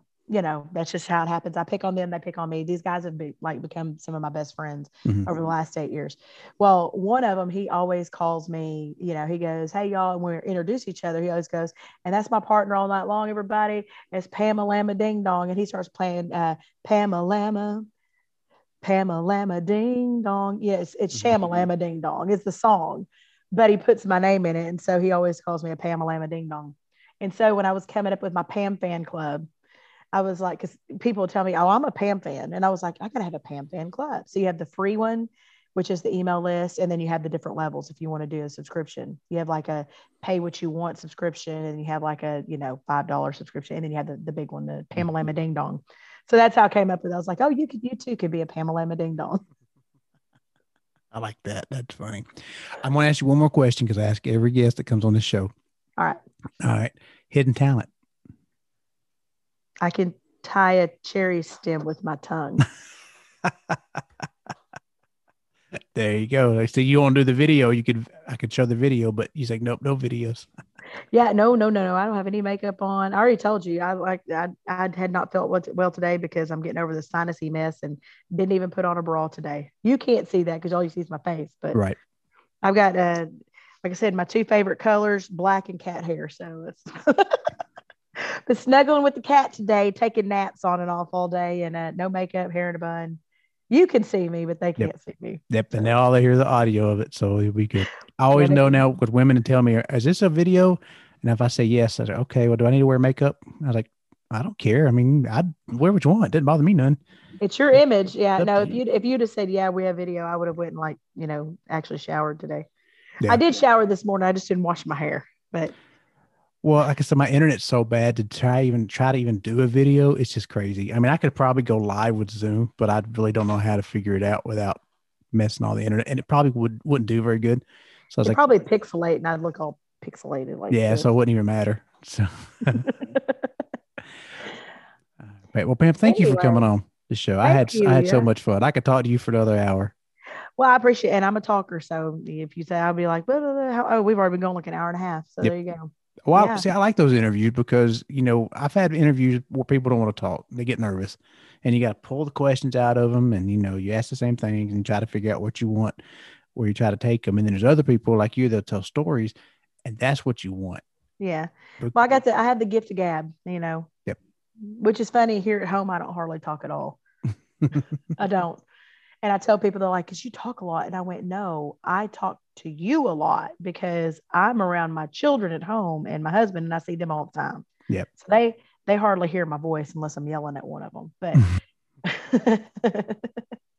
you know, they're like, "Well, you don't, you must not," because they they kind of make fun of my husband. I bet she talks your ear off, and he's like, "Actually, no, no, she doesn't." You know, I'm quiet. I'm quiet more than he is, and that's because you know I tell people I need adult conversation, and when you're around children all the time and around, you know, I, I have to talk to somebody. Yep. So you get to be it. You know. okay, I'm honored. So Thank you. There you go. well, thank you though for having me. I appreciate it. This is fun. Not a problem. And this will be out in a couple weeks. Um, what I'll do is I'll put like some of your songs in in between. I'll cut them. Um, depending on the time, I'll let I'll let you know if we put your new song. If it, if it times out that right, I will. If not, then like I said, I'll put some songs in it before we release it. Okay. I can send you, well, depending on the date that you're going to do it, because I don't want my song out there before May 7th. But um, if you'll if you'll email me and let me know like it- an exact date, because I could, e- I've already got the link. I've already got the, it's already uploaded to CD Baby, so I've already got the uh, actual, Okay. you know, the stuff. So um, I've just got to uh, make sure that they're on track doing what they're doing and get it, you know, put push through an editorial playlist and all that good stuff. I think you're about a month back because I think I got like three or four more people in front of you that's coming out. Like Heather Ragnar is supposed to come out tomorrow. Miss Freddie, uh, Maxine McLennan's got a um because I do album reviews. Her album review is coming out, and then I just did a uh, podcast yesterday for uh, McCartney, Reinhardt, and then yours. So I think I think you got about a month. So it's probably going to be after you release it anyway. And then so I'll, that, that's fine. That'll work. Okay, well, just email me and I'll, I'll send will. it. Like, remind me, say, hey, this is the actual date, and if that fits, I'll just send it over to you. Perfect. You can cut it in there. Okay. Put me on the countdown. You got If it. people will listen to it, they'll actually like it. They'll be like, "That's a bad, like that's a badass song." It's it's like country rock. It's good. It's a good song. I can't wait to I- hear it. Probably one of my favorite rights that we've done. So, and it's it has attitude. Like you talk about attitude. Ask Melissa when you talk to her. Say, "Hey, what do you think about this song?" She'll be like, "It's badass." Like it's just a badass song. I have to because I'll, I'll I want to hear it. I can't wait to hear that, and I'll put it in. And like I said, it it'll play, and if you you'll get vote for it, and if you don't, hell, it'll be in there. At least it's been played in 54 countries, and you got you got some some people. Right. Well, summer's coming up, so "Cranking Up the Crazy" is a good summertime tune. If you Oh. haven't uh, heard that one yet, it's it's a fun song for summer. Okay, yeah, like I said, I tell people you can send me as many songs as you want, and I'll get them all in. It's just gonna it's gonna take time. So depending on like if you're in for 12 weeks, I'm gonna give you a little bit of space before I put your next song in there because you've been in the Right, right, right. So Well, and you know, you were talking about the military thing. I've got one out that I wrote um, and from my wife's perspective because my husband went to Iraq um, back in 2004. Okay. And it's called "Giving Back to Us." It's out there. It's got a lyric video on there, but it's been out for I want to say two years now. Um, but it's one I wrote that I completely wrote all of it, everything. I did everything on it. So, but it's called "Giving Back to Us." But it's one one you might want to personally check out Okay. since you're doing kind of the military thing. Yeah. You might like it absolutely. but it's, everything in it's a true story. So if you watch the lyric video on my artist channel, you'll see pictures of me pregnant, pictures of my husband over in war, and pictures of his, of his buddies. So it's a good video. I mean, have it's to a, the lyric video, but it's just pictures. Yeah. Yeah. Well, good talking to you. Thanks, Pamela. I had a good time. Thanks for coming on with Georgia Me. Songbirds. Oh, Stay away from yeah, I'll talk to you later. yeah, right. Bye. Talk to you later. Thank you. Bye.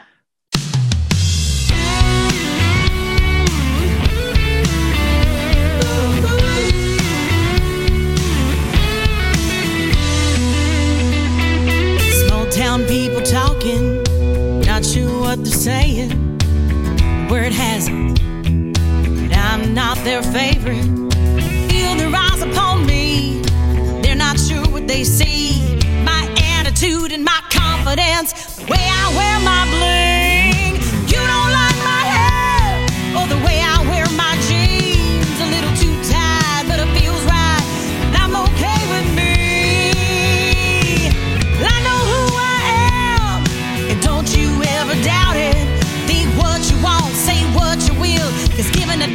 go with my outfit.